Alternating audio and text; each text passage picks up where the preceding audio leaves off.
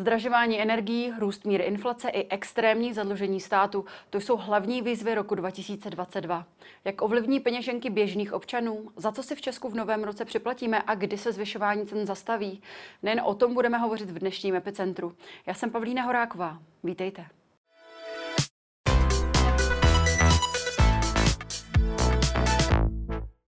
Ve studiu se mnou vítám hlavního ekonoma Trinity Bank a člena Národní ekonomické rady vlády Lukáše Kovandu. Dobrý den. Dobrý den, krásný nový rok. I vám.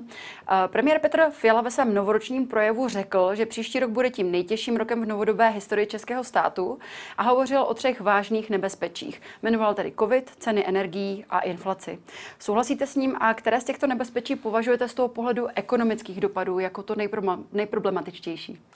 Eh, souhlasím s ním, eh, rozhodně veřejné finance, inflace, ale také ceny energií, energetická krize a to eh, společně zabalené všechno v covidu, tak to představuje skutečně ten klíčový problém tohoto roku. Bude ten problém, troufám si říci, se oproti Loňsku přesouvat z té roviny epidemiologické do té roviny ekonomické, protože my vlastně teprve letoškem začínáme platit ty pandemické účty ekonomicky, zatímco tedy epidemiologicky snad, zaklepu to, mm-hmm. budeme na tom už lépe než v těch uplynulých dvou letech kvůli eh, postupujícímu očkování i těm dalším eh, dávkám, tak z hlediska ekonomického nastane ten krušný čas teprve letos, protože my jsme zatím tu ekonomickou situaci během té pandemie docela zvládali, takže jsme vlastně nepocítili žádnou příliš tíseň. Nehovořím o všech, ale většina lidí, kromě třeba zaměstnanců a podnikatelů v gastronomii nebo v ubytování nebo ve službách, tak vlastně tu krizi ekonomicky nepocítila, pouze tedy epidemiologicky, ale nyní ji bohužel celý národ pocítí také ekonomicky a nejvíce v inflaci, mm-hmm. která bude tak rychlá, že vlastně překoná růst cen, růst výdělků a to není zas tak častý jev. To se mm-hmm. naposledy stalo v roce 2013, což byl krizový rok. Eh, my si můžeme dokonce v České republice muset letos utáhnout opasky nejvíce od 90. let, mm-hmm. protože právě ten růst cen bude o tolik vyšší než růst výdělků, že ten rozdíl nebyl takto vysoký v uplynulém čtvrtstoletí. A to samozřejmě povede k rostoucí frustraci obyvatelstva, eh, k nespokojenosti s politickou situací a eh, také vlastně lidé budou láteřit kvůli tomu, že eh, na rozdíl od těch 90. let se vytratila taková ta euforie té doby, takže tehdy byli ochotni zkousnout to hmm. utahování opasku, ale letos ta euforie chybí. Trošku je z té nové vlády cítit mezi lidmi naděje, ale tam myslím, že rychle vyprchá až se lidé podívají na to, kolik platí za energie, kolik platí za potraviny, eh, kolik platí za benzín. Mm-hmm. Vy jste vyjmenoval mnoho problémů, kterým se dnes budeme věnovat. Eh, o té inflaci hovořil právě i premiér Fiala. Řekl, vyhrát nad inflací bohužel nelze ze dne na den. Zdědili jsme rozpočet s dalším obrovským schodkem, na jehož zaplacení si budeme muset opět půjčit. V těchto dnech se ho snažíme seškrtat alespoň na únosnou míru, abychom ukázali, že to s řešením inflace myslíme vážně. Ale já vám chci slíbit, že bude budeme hledat úspory zejména tam, kde to přímo nepocítí naše občané. Máme totiž zbytnělý a těžkopádný stát, jemuž rozumná redukce jen prospěje. Je vůbec v současné situaci možné, aby vláda našla takové řešení, které skutečně naši občané nepocítí? Eh, no, on to někdo vždy pocítí, ale samozřejmě lze vybírat takové způsoby úspor, eh, které pocítí méně lidí, eh, než některé jiné, které by pocítilo více lidí. Eh, ale myslím si, že nakonec to všechno pocítíme my všichni. Eh, pocítíme všichni jaké, jakousi nutnost se uskromnit a mm, právě pocítíme všichni i tu nutnost utáhnout si opasky. Tomu asi nikdo příliš neujde, ale na každého z nás to dolehne v jiné podobě nízkopříjmové domácnosti. Eh, ty budou čelit rostoucím cenám energií a potravin zvláště tíživě, protože v jejich případě ty energie, potraviny znamenají velké procento jejich celkových rozpočtů. Není to takový problém pro bohatší lidi, kteří mají větší rozpočty a ty potraviny, bydlení tam nezaujímá takový podíl. Mm. A, ale tito lidé zase pocítí zdražující hypotéky například, protože to jsou často lidé, kteří si třeba brali hypotéky v roce 2017, kdy byly levné, nyní jim končí pětiletá fixace. Oni najednou mohou prostě kvůli e, nárůstu cen hypoték platit měsíčně třeba o 4, o 5 tisíc korun měsíčně více a to samozřejmě zasáhne i tyto lidi z těch vyšších e, středních vrstev třeba až, kteří navíc ještě k tomu budou platit dražší energie, dražší potraviny, e, dražší všechno. Mm-hmm. E, takže každého to zasáhne nějak jinak, ale zasáhne to všechny. A to, o čem hovořil eh, pan premiér, on tím myslí, že se skrouhnou například dotace provozní eh, podnikům, ale to zase pocítí podnikatele, to pocítí i jejich zaměstnanci. Eh, takže to, že skrouhneme dotace, to znamená, že může dojít k nějakému propouštění. To si musíme říci. Takže vždy to někdo prostě pocítí. My musíme šetřit a bude velmi těžké hledat cesty takové, které by byly nějaké jemné. Bude to mhm. skutečně úder. Mm-hmm. Tím souvisí je to, o čem jste vy už hovořil v epicentru tady v říjnu. Hovořil jste o tom, že ty problémy, které, které se týkají naší ekonomiky, který, s kterými se naše ekonomika potýká, tak mají především tady globální příčiny. A naše země v tom není jednoznačně sama. Připomeňme, že například Turecko eh, tam dosáhla meziroční míra inflace, překročila dokonce tu hranici 36%. Takže existuje tady nějaké konkrétní řešení, které tu situaci může zlepšit teď nebo v nějakém krátkodobém horizontu? Tím řešením je pouze čas. Eh, nelze nyní, eh, když jsou kola inflace roztočena, eh, nelze nyní, když jsou kola zadlužování roztočena, je okamžitě zastavit. To, co lze dělat, je snažit se bránit tomu, aby se roztočení těch kol inflace a zadlužování přetransformovalo do jakési spirály, do jakéhosi trvalého zadlužování, trvalého zdražování. Zatím hmm. jsme roztočili první kolo a to ještě neznamená, že jsme ve spirále. Nyní musí jak fialová vláda, tak centrální banka naše zamezit tomu, aby se ta roztočená kola inflace a zadlužování změnila ve spirálu, protože to by byl skutečný už zásah trvalejší na naše peněženky. To, že budou letos peněženky zasaženy neblaze, to už je v podstatě ložené a můžeme doufat, a já v to doufám, že ten příští rok 2023 bude lepší. Ale pokud nyní eh, zabráníme tomu, aby se roztočila ta spirála, tak eh, máme opravdu tuto šanci velkou, že už ten příští rok bude eh, výrazně lepší. Pokud ovšem ji nezabráníme té spirále, tak i ty další roky mohou být velmi těžké a to už by skutečně bylo pro řadu obyvatel v České republice hmm. naprosto neúnosné. A myslím, že pak bychom se mohli bavit třeba o tom, že hrozí pád vlády. To znamená, vláda musí činit kroky v oblasti veřejných financí, eh, musí činit kroky takové, aby ozdravovala Eh, tyto veřejné finance, aby nějakým způsobem je dostala na udržitelnou trajektorii. Zároveň, aby s tou vaničkou nevylila i to dítě, eh, aby se sama nepřipravila o své politické body, aby třeba lidé, až budou čelit těm úsporným opatřením přímo a budou je pocitovat na svý kůži, nevyšli prostě do ulic a nechtěli nějakou změnu politické reprezentace. Mm-hmm Eh, nechtěli tu vládu svrhnout, protože to se může stát. Eh, lidé byli dlouhá léta zvyklí na období prosperity, levných energií, eh, na období nízké nezaměstnanosti, nízkých úrokových sazeb na hypotékách. To všechno teďka je pryč. Máme drahé hypotéky, drahé potraviny, budou drahé energie, drahý benzín, obrovský nárůst cen bydlení, takže to samozřejmě může v těch lidech postupně bublat a dohnat je to do těch hmm. ulic a ke snaze prostě vyměnit politickou reprezentaci za nějakou jinou. A může samozřejmě na tom pak se vést na této vlně třeba některý z opozičních politiků, čekají nás prezidentské volby, takže to ještě může mít zajímavé přesahy právě do té politické roviny. Mm-hmm. No podle předpokladu ministerstva financí byla meziroční inflace za celý loňský rok kolem 3,5% V roce 2022 by měla přesáhnout 6,1 Zda, zde na grafu vidíme um, ten meziroční růst indexu spotřebitelských cen a vidíme, že právě v lednu a v únoru tohoto roku by um, mohl dosáhnout právě zhruba těch 7% oscilovat kolem 7% Mě by zajímalo, jak takový... No to je ještě o pozitivní odhad. Ano. Ta inflace může být dokonce dokonce desetiprocentní. My se to dozvíme v polovině února, hmm. tuším, že na Valentína vyjdou ta data eh, za leden, my se teprve pak dovíme, jaká skutečně je ta inflace, která teď běží. Teď všichni lidé prostě se ocitají v situaci, kdy si čtou ty nové ceníky, například od dodavatelů elektřiny, plynu a prostě pocitují to, o čem se referovalo v médiích na podzim, ale tehdy hmm. se to na podzim týkalo jenom některých domácností, eh, které třeba se ocitly v režimu poslední instance kvůli pádu Bohemia Energy.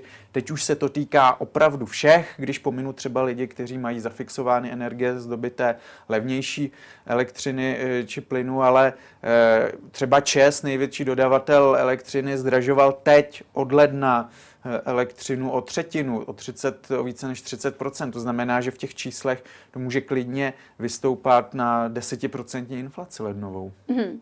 A jak takový graf mají číst uh, běžní občané? Znamená to podle toho grafu, vidíme, že by to mohlo třeba v březnu a dubnu klesat. Měli by tedy odložit některé nákupy na pozdější měsíce, nebo co byste jim doporučili? Ne, ne, ne, to uh, znamená, to klesání toho grafu hmm. neznamená, že přestává zdražování. To zdražování, to bychom se museli dostat sem, do této hmm. pod nulu. My jsme pořád nad nulou, ale když zdražují eh, zboží služby v o ta 2%, jako to bylo tady, tak je to relativně snesitelné. Jakmile se dostáváme takto vysoko mm-hmm. a mhm. můžeme se dostat ještě výš, my se můžeme dostat někam sem, to je těch 10%, no tak začíná problém, protože pak to zdražování má pětinásobné tempo oproti tomu, na č- jsou lidé vlastně zvyklí dlouhodobě mm-hmm. a pak už tedy to opravdu pocitují velmi úkorně a uh, začínají se ptát, co se děje, proč s tím politici nic nedělají, ale ti politici s tím vlastně nic dělat nemohou. Mm-hmm. Ani centrální banka, ta inflace na tento rok už je v podstatě dána. My nemůžeme žádnými zásadními opatřeními změnit.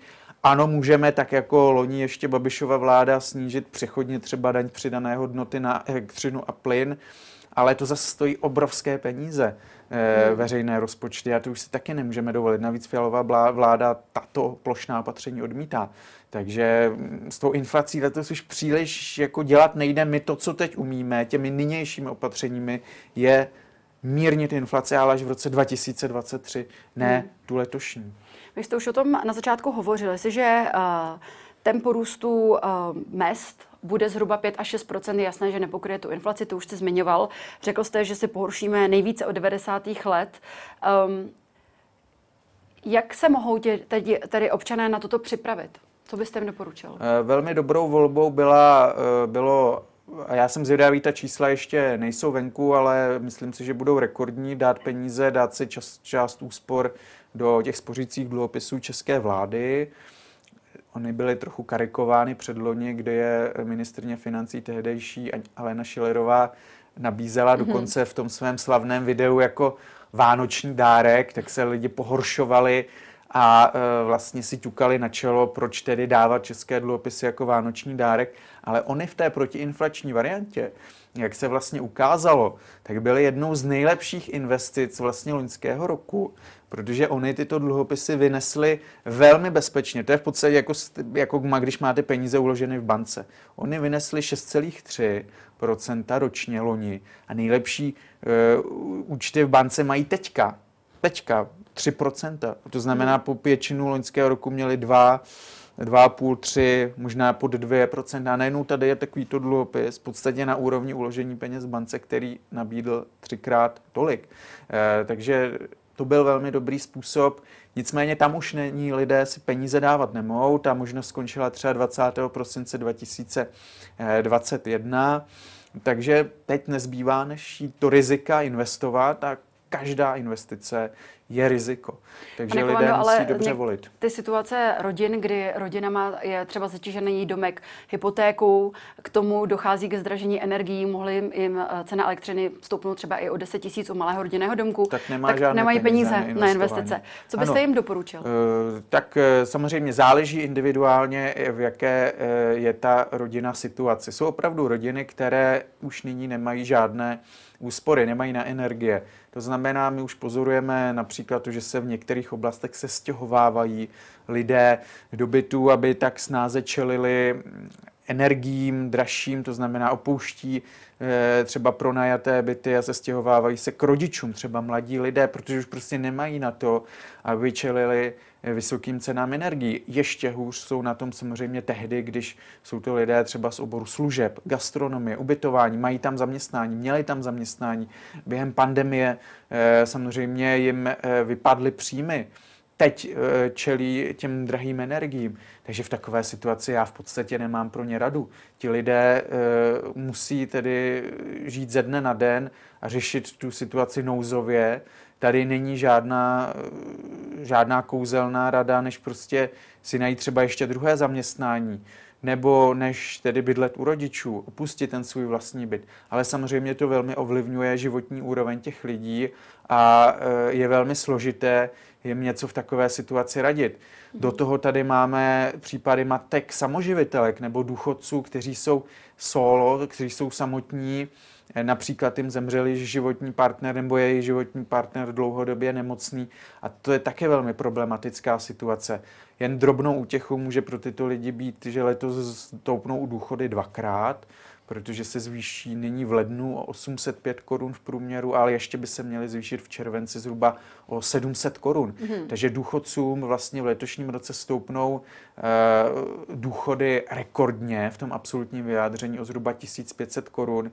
Já když jsem to napsal, tak mi pak důchodci nadávali, co si to dovolu, jaký rekord, to nic není, těch 1500 korun vzhledem k tomu, jak rostou ceny. Hmm. A oni to vidí, oni vědí už, protože sledují velmi bedlivě na těch různých letácích, například hypermarketů, jak se vyvíjí ty ceny. Takže pro ty důchodce je to opravdu velký problém.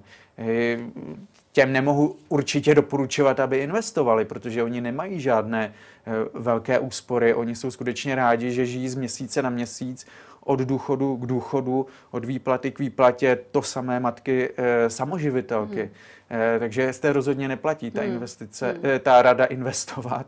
Zde je prostě rada přežít toto období, šetřit, e, při, šetřit přejít do maximálně úsporného módu, ale to zase z mých zní jako nějaké hraběcí knížecí rady. Hmm. E, já to, co mohu říci, je to, že prostě ta situace takto vyhrocená velmi pravděpodobně nebude dlouhá léta, že to skončí eh, s odezněním eh, letošního roku, eh, ale je pak i na politicích, aby se zamysleli nad tím, zda třeba pro lidi v České republice je dlouhodobě únosné čelit tak vysokým cenám energií, jaké máme nyní, protože ty energie se i letos budou propisovat do dalších e, zboží a služeb, do jejich cen. Vezměte si, že když nejsou energie, tak už nyní musí po celé, nebo když jsou energie drahé, když nejsou dostupné, tak e, musí například výrobci hnojiv omezovat svoji výrobu.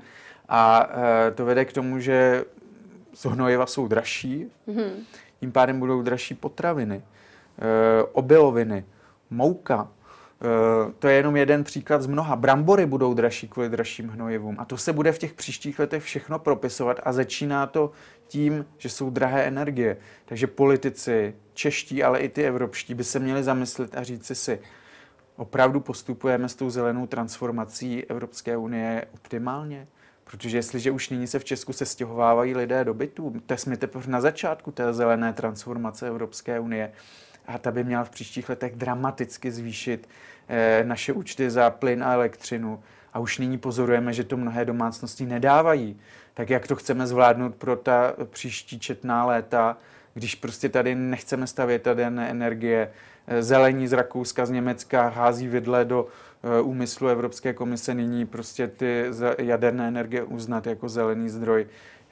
Tady prostě žije určitá skupina politiků, třeba právě zelení zcela mimo realitu, eh, prostě nevnímají to, že někteří lidé už nyní nemají na ty energie, že se musí sestěhovávat. A to si myslím, že je velmi špatně, hmm. že to povede k velkým sociálním uh, rozporům až nějakým nepokojům. A je třeba to zastavit opravdu v zárodku, ale Česká republika nemůže postupovat sama, to musí být celoevropské snažení a uvědomění si kritičnosti té situace která nyní opravdu pro ty nízkopříjmové domácnosti, zejména ve východní části Evropské unie, včetně Česka, už je prostě neúnosná. Vy právě často hovoříte o tom, že tím jediným způsobem, který by Českou mělo, nebo co by Česko mělo udělat, aby dosáhlo určité energetické nezávislosti a bezpečnosti, je právě výstavba jaderných bloků, Dukova na také Temelínu a také dosáhnout toho, aby jaderná energie byla definitivně uznávána jako zelený zdroj energie. Ale co by to přesně znamenalo, kdyby byla uznávána jako zelený zdroj energie? V takovém případě se usnadní investování do eh, těchto zdrojů, protože i třeba banky budou ochotně investovat, financovat eh, ty investice do této eh, formy energie. Protože nyní vlastně nevíme, jak to je, jak se k tomu postaví Brusel nakonec, zda tedy uzná jadernou energii jako zelený zdroj. Pokud by totiž neuznal, tak tady bude problém s financováním těchto zdrojů, což pak může ohrozit jejich rentabilitu, jejich výnosnost a smysluplnost vůbec jejich realizace.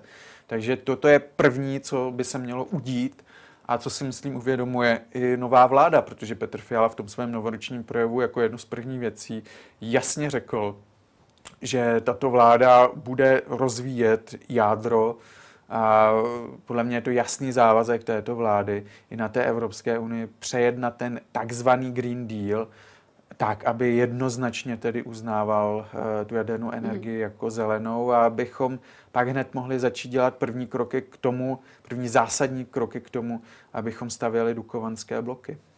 Právě ty vysoké ceny energií na burzách mají za následek to, že v Česku přestalo právě fungovat nebo dodávat elektřinu nebo plyn už 14 firm. Jak velký problém toto představuje a jaký dopad to má právě na toho spotřebitele, toho koncového?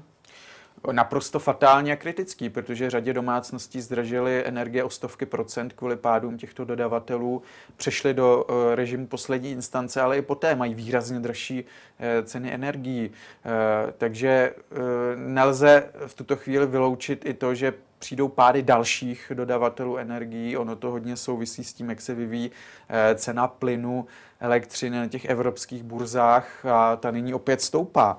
Eh, protože Rusko opět dodává méně plynu eh, do Evropské unie, než bývalo zvykem. Eh, takže tady opět hrozí, že přijdou pády, krachy dalších dodavatelů, ale už by to neměl být tak velký dodavatel jako Bohemia Energy, protože tady ani tak velký dodavatel hmm. už není. To byl skutečně největší alternativní dodavatel. Ano, v prosincu ty ceny, na konci prosince ty ceny na chviličku uh, klesaly. Um, nebyla to taková jakási první vlaštovka toho, že to stoupání cen možná není nekonečné, že, že se možná nějakým momentem zastaví? No řekněme si, proč klesaly, protože Rus sice vypnul ty kohoutky, nebo nepro, neproudí prostě tolik plynu z Ruska, což samozřejmě před Vánoci způsobilo paniku mm. na evropském trhu není ruský plyn, co budeme dělat? Přijde zima, udeří, my eh, nebudeme mít plyn eh, v lednu, v únoru.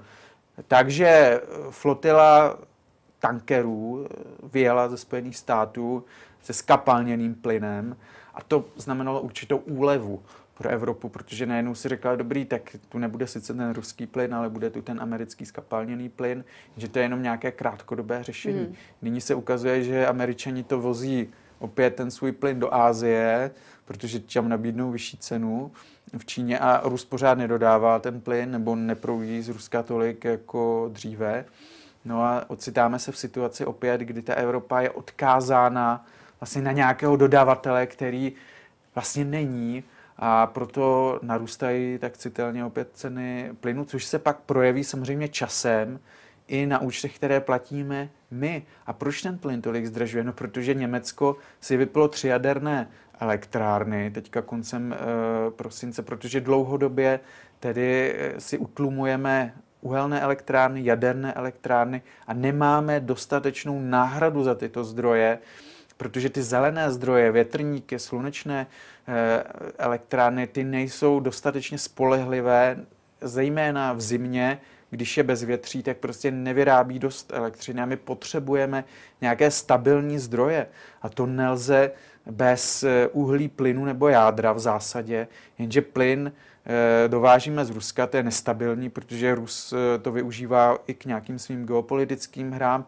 No a jádro a uhlí utlumujeme, podinvestováváme, takže prostě pak jsme v situaci, jaké jsme, kdy nemáme energii, kdy ta cena energie roste dramaticky nahoru, krachují dodavatelé typu Bohemia Energy, no a zejména zranitelné české domácnosti se musí sestěhovávat nebo nemají na základní životní potřeby. Hmm. A to jsme teprve na začátku té zelené transformace. Pojďme tady nějakým způsobem konkrétně se podívat na to, co bude v Česku zdražovat. A za co si Češi tedy nejvíce v tom roce 2022, 22, musíme si už zvykat, a v roce 2022 za co si nejvíce připlatí? Eh, správně se ptáte na za co si nejvíce připlatí. Připlatí si v podstatě za všechno. Teď jde jenom o to, jestli si připlatí více, anebo jestli si připlatí méně. Hmm. Že by něco jako zlevňovalo, nebo si drželo svou cenu, to bude naprosto raritní výjimečná situace. Eh, právě protože to zdražování letos bude mít svůj základ v růstu cen energií. A energie jsou prostě obsaženy ve všem, když jsou obsaženy tady v té skleničce, i v té vodě, někdo se musel nějak dopravit, ty jsou obsaženy samozřejmě v tom vašem tabletu, protože ten také musel být napojen nejprve nějakou elektrickou energií. Uh, sám, samotný ten tablet někdo z té Číny dovezl, to také si žádá energii, to se všechno musí projevit. Mm. Do toho samozřejmě budou zdražovat služby, dále budou zdražovat Eh, personální náklady, protože se nedostává v řadě míst eh, pracovní síly, eh, nevpouštíme tolik cizinců na náš, na náš trh, Češi už nechtějí některé práce dělat, spohodlněli během těch uplynulých let, nechtějí třeba ve stavebnictví tolik pracovat, v zemědělství, takže se musí v zemědělství zvyšovat mzda těm třeba lidem, kteří jezdí na traktorech, na kombajnech, kteří sklízí. A to samozřejmě někdo musí zaplatit. No a tím někým je konečný zákazník, eh, takže já očekávám kromě eh, vysokého zdržování energií také růst cen potravin. Ty potraviny loni tolik nerostly, hmm. ale skutečně ve světě ta situace je velmi nepříznivá, takže očekávám velký růst cen eh, potravin, obiloviny, cukr, olejniny, všechno výrazně roste. Do toho si vezměte, že třeba káva na burze zdražila o nějakých 75% loni. Takže i když třeba pojeme do restaurace za pár týdnů, měsíců, budeme si chtít dát kávu, je dražší. Bavlna výrazně zdražila, také o desítky procent. To znamená, když si budeme chtít koupit oděvy, džíny, až do prodaj, eh, prodejci ty stávající zásoby, tak zase můžeme čelit vyšším cenám oděvů, elektronika, tak eh, tam ta situace je příhodná. Elektronika dlouhodobě eh, jde dolů, tam to bude záviset na kurzu koruny k dolaru dost, ale mm, nečekal bych zase žádné překotné slevy. Ale pokud bych se měl zaměřit na to, co tolik zdražovat nebude, tak třeba tu elektroniku můžu jmenovat. Mm-hmm. Tam se lze nadít i nějakých třeba slevových akcí, ale to není to, co třeba vytrhne ty důchodce, nebo co je nějakým způsobem, co jim zacelí ty šrámy, které budou mít z toho, že zdraží energie, bydlení, že zdraží potraviny. Bydlení bude další velká položka, která zdražuje kvůli růstu cen stavebních materiálů v loňském roce, kvůli nedostupnosti nemovitostí, hmm. Eh, bydlení, Uh, energie, benz, benzín potraviny. a nafta, protože benzín je teď už nejdražší snad za posledních, tuším, sedm let. Uh, benzín uh, teďka koncem loňského roku trochu zlevnil, uh, ale tam hrozí růst až ke 40 korunám za jeden litr, zejména v oblastech, jako je Praha, uh-huh. uh, protože uh, cena ropy může v letošním roce překročit 100-110 eh, dolarů za barel, pokud by příliš neposilovala koruna vůči dolaru. Tak v takovém případě opravdu se musí řidiči připravit na nejdražší pohonné hmoty v historii České republiky. To znamená, že by byly i vyšší ty ceny, než byly v roce 2012, kdy právě benzín atakoval, zejména v Praze, už tu úroveň 40 korun za jeden litr. Takže ještě by mohly být letos i vyšší ceny. Takže bohužel ani tady nemám příliš dobrou zprávu. Hmm. Vy jste hovořil o těch, eh, o, tom zvýšený, o těch zvýšených nákladech na bydlení. S tím samozřejmě souvisí i trh s hypotékami. Eh, tam dochází k změnám pravidel ty budou od dubna. Pojďme se na ně v krátkosti podívat. Banky tedy budou moci půjčit jen 80% z hodnoty nemovitosti. Připomenu, že nyní banky dodržují limit 90% Ten tedy zůstává eh, pro uchazeče mladší 36 let i nadále. Dluh uchazeče o úvěr eh, bude moci být maximálně 8,5 násobkem jeho ročního příjmu. Pro mladší 36 let to tedy bude opět mírnější, bude to 9,5 násobek. Měsíční výše zpátek celkového dluhu nebude být, moci být vyšší než 45 50% pro osoby mladší 36 let, uchazečova měsíčního čistého příjmu. A komerční banky dostanou um, nebo nebudou muset postupovat podle pravidel u 5% všech uh, nově poskytnutých úvěrů, pokud jsou tedy přesvědčeni, že uh, ten daný člověk má schopnost splácet. Jak tyto změny ovlivní ten trh s hypotékami? Eh, no negativně, v tom smyslu, že to vlastnické bydlení bude ještě hůře dostupné než je nyní a nyní je dostupné velmi těžce. To víme eh, kvůli tomu, že jsou drahé nemovitosti, že během pandemie dramaticky zdražovaly, ale to, co ještě trochu tu situaci korigovalo, byly levné hypotéky. To už nyní bere za své, protože ty hypotéky dramaticky zdražují. Eh, letos lze očekávat nárůst průměrné sazby hypoték někam na 5,5% Abych to převedl do řeči, eh, která je známá našemu divákovi, tak jestliže si někdo bude brát hypotéku v těchto měsících, tak na tu běžnou hypotéku bude mít eh, měsíční splátku o zhruba 4 až 5 tisíc korun vyšší, než kdyby si ji bral před rokem. Mm-hmm. Takže to samozřejmě odradí spoustu lidí o to, aby si vzali hypotéku, ale e, zvláště v tíživé situaci budou ti, kteřím končí fixace, o nich jsem už hovořil, kteří si třeba brali hypotéku v roce 2017, na začátku roku 2017, kdy byly historicky rekordně nízké úrokové sazby na hypotékách, dokonce pod 2%. No a nejednou ti lidé budou čelit prostě třeba 5,5% eh, průměrné sazbě. To znamená, oni budou muset vlastně měnit eh, splátku té hypotéky, takže jim naroste třeba o 5 tisíc korun měsíčně. Hmm. Do toho to, co jste tady představila, tato opatření samozřejmě znedostupňují eh, to vlastnické bydlení lidem, protože to ještě stěžuje možnost vzít si tu hypotéku, protože se žádá v zásadě od lidí, aby více dali ze svého, když si budou chtít koupit nemovitost, než je tomu nyní. Takže pokud si budu chtít vzít, nemovit, chtít hypotéku vzít třeba v květnu, tak budu muset vysolit na dřevo mm-hmm. víc daleko než teďka ještě. To znamená, že my nyní můžeme pozorovat ještě nějaký překotný doběh toho, že lidé budou prostě se snažit si vzít hypotéku ještě nyní v zimě, na jaře, prostě do toho dubna, eh, aby ještě stihli ty výhodnější podmínky, které jsou nyní, ale řekněme od května dále čekám velké vychladnutí eh, nemovitostního trhu, protože hypotéky budou, pardon, ne nemovitostního trhu, ale hlavně hypotečního trhu, mm-hmm. protože hypotéky budou velmi drahé, v podstatě nejdražší od roku 2008, eh, kdy udeřila globální finanční krize a eh, zároveň tedy budou ve hře tato opatření České národní banky, která poprvé v historii už mají podobu nikoli pouze doporučení bankám, ale je to zákonné nařízení těm mm. bankám. To znamená, ty banky to musí reflektovat. Jediné, co je tady polehčující, je, a to minule nebylo u těchto doporučení nebo přikázání, je, že pro osoby mladší 36 let přeci jenom ty podmínky budou o něco volnější, takže ty budou mít snažší situaci dobrat se tedy té hypotéky než eh, lidé starší 630 hmm. let.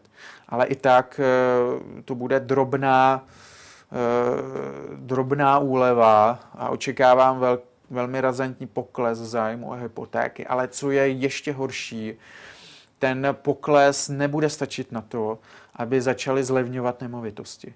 Hmm. Protože tady je tolik, tak velká poptávka po nemovitostech, i třeba ze strany zahraničních investorů, že to, že omezíme hypotéky, prostě nebude snažit, nebude stačit k tomu, aby ten trh nemovitostní, který je přehrátý, aby vychladl. To znamená, vychladne trh hmm. hypoteční, ale nikoli nemovitostní. Nemovitosti budou pravděpodobně dále zdražovat, protože spousta bohatých lidí třeba si kupuje nemovitosti a nepotřebuje k tomu hypotéku. Takže jich se toto nedotkne, ani se jich nedotkne ten růst úrokových sazeb na hypotékách. Oni mají takové velké peníze, že prostě si ty, ty, ty nemovitosti kupují eh, ze svých úspor, stejně jako zahraniční investoři. Hmm. Jak do tohoto mixu právě zasahuje uh, fakt, že Česká národní banka zvíra, výrazně zvýšila úrokové sazby vlastně nejvíce ze všech vyspělých zemí, uh, konkrétně o 3,5%, o 3,5% bodu. Jak to všechno ještě ovlivňuje právě tento trh s těmi hypotékami? Opravdu Česká národní banka zvýšila svou sazbu nebývalé. To se vlastně nikdy v historii nestalo. Teď mám na mysli novodobou historii České republiky, nikdy takto rezentně během jednoho kalendářního roku nezvýšila svou základní sazbu. Stejně tak eh, vlastně se dá říci, že ve světě neexistuje jiná eh, ekonomicky vyspělá země, která tak jako loni Česká národní banka zvyšovala úroky.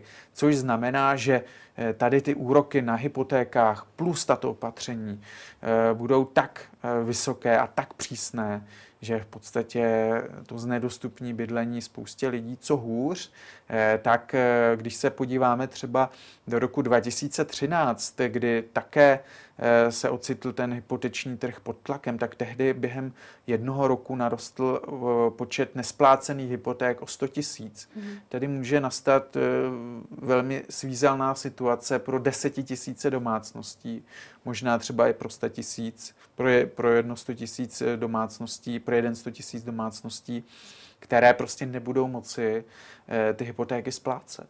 Mm. Eh, protože už nyní jedou takzvaně na krev a mají nějakou rezervu, řekněme 2-3 tisíce v těch svých eh, rozpočtech měsíčně, no ale když teď jim to se zvýší o 5 tisíc, ta nutnost platit tu hypotéku, bude ten náklad o těch 5 tisíc korun vyšší, tak oni budou prostě měsíčně v záporu, třeba hmm. minus 2 tisíce, do toho si dej jenom na hypotéce, na splátkách hypotéky, do toho si vlastně dejte ty dražší energie, dražší potraviny, celkově dražší bydlení, dražší služby, No a ti lidé pak eh, prostě třeba přestanou být schopni vůbec tu svoji hypotéku splácet. Hmm. Z toho, co říkáte, zdalo by se tedy říci, že do budoucna se stále více budou ty nůžky mezi těmi bohatými a chudými ještě více rozšiřovat. Eh, a mě by zajímalo, kdy se můžeme těšit na to, dejme tomu, že to zdražování zpomalí, skončí a kdy třeba bychom tady mohli spolu hovořit i o tom, že se zlevňuje. Jestli je to vůbec reálné. Eh, jestli, si, eh, jestli jste někdy viděla ten slavný eh, Churchillův projev, kdy vlastně na té mapě Evropy po válce ukázal, že vzniká jakási železná opona mezi, mezi západem a východem Evropy, která sice je neviditelná, do, do výstavby berlínské zdi opravdu byla neviditelná, ale která tam jasně byla. Pak se začaly tam stavět ty ostnaté dráty a tak podobně. Tak něco podobného vzniká nyní v České republice. Vzniká jakási zeď, jakási opona mezi na jedné straně lidmi, kteří vlastní nemovitost, hmm. a na druhé straně lidmi, kteří žádnou nemovitost nevlastní. Mezi těmito skupinami obyvatelstva budou stále hlubší příkopy, protože ti lidé, kteří vlastní nemovitost, tak budou dále celkem bezpracně bohatnout, protože ty ceny nemovitostí dále porostou. Zatímco ta druhá skupina bude čelit té realitě stále rostoucích nájmů, eh, bez šance v podstatě už, aby si mohla někdy v životě vůbec svoji vlastní nemovitost dopřát. Takže tady vznikne jakási železná opona mezi těmi vlastníky nemovitostí a lidmi, kteří žádnou nemovitost nevlastní. Ti jedni budou bohatnout, i třeba právě na úkor těch druhých, protože ti budou platit ty nájmy stále vyšší. No a může to dojít až někam k těm oplocením a, a drátům, ale to už ta analogie tady samozřejmě už pokulhává, protože ti lidé, jak budou bohatnout, tak můžeme vidět to, co vidíme v některých zemích zahraničních, kdy ti bohatí mají e, ty své rezorty, ta svá géta, luxusních nemovitostí, oplocených za zdmi, tak, aby prostě ta chudina nemohla uh, do těchto míst a uh, vidíme to v některých opravdu velmi kontrastních situacích, třeba v Mexiku, kde jsou luxusní domy a vedle toho jsou slamy. Mm-hmm. Neříkám to, že to v Česku dojde do tohohle stádia, to rozhodně ne. Jenom chci říct si to, na jakou cestu jsme se vlastně nyní vydali a že hrozí velké rozevírání nůžek eh, v této společnosti, byť určitě to nedojde těch mexických proporcí hmm. a rozměrů, ale to, že se budou zvyšovat sociální rozdíly a že klíčová známka majetnosti nebo nemajetnosti bude vlastnictví nemovitosti, to je prostě na bílé dni. Ale odpovědní jsou politici, kteří prostě dlouhá léta odmítají prostě uvolnit podmínky pro novou výstavbu a staví se málo. Hmm. Eh, takže tady v podstatě se staví jenom pro bohaté lidi, ale nestaví se při cenách, které by byly dostupné lidem chudším. A to je velký problém, který nakonec přeroste ve velký problém sociální. Hmm. A ta otázka toho, kdyby to zdražování v Česku se mohlo aspoň zastavit? Eh, zdražování v Česku se nezastaví, ono se zmírní. Eh, byť eh, já doufám, že to bude už v tom roce 2023. V současné době je ta schoda mezi ekonomy taková, že někdy v prvním čtvrtletí roku 2023 se ta inflace začne přibližovat nebo už výrazně přiblíží eh, cíly České národní banky ve výši 2%. Takže my bychom, jak jste tady ukazovala předtím ten graf, my bychom se měli v průběhu roku 2023 dostat na ty normální úrovně inflace. Hmm. To má pravděpodobnost tento scénář tak 80%. Dalších 20% je, že ta inflace bude vymknutá z kloubů, vymknutá z kontroly, jak si trvaleji celou řádku let. A tady je klíčovou hrozbou právě ta zelená transformace Evropské unie, která hrozí zdražit ty energie prostě na dlouhou dobu a zdražovat ty energie na, na dlouhou dobu. A je třeba, aby politici s tím už začali co nejdříve, i ti čeští, ale evropští něco dělat. Mm-hmm. Jedním z řešení je výstavba nových jaderných bloků, ale u toho to prostě neskončí. Tady je třeba e, se zaměřit na to, zda opravdu nepostupujeme příliš překotně v tom ozeleňování, zase příliš překotně nevzdáváme třeba těch uhelných e, elektráren, e, protože zatím v přímém přenosu vidíme, že ta situace není dobře nastavená a že hrozí velké sociální hmm. otřesy. Hmm. Tolik ekonom Lukáš Kované. Já vám děkuji, že jste si dnes na nás udělal čas. Děkuji za pozvání, přeju eh, vše nejlepší eh, do nového roku a i když jsme byli převážně pesimističtí, tak eh, pevně věřím, že nakonec tak zle nebude. Mhm, děkujeme. A to už je z dnešního epicentra vše. Já jen připomenu, že záznam tohoto dílu společně s těmi ostatními naleznete jako vždy na blesk.cz. Já se s vámi pro dnešek loučím a těšíme se opět zítra. Na viděnou.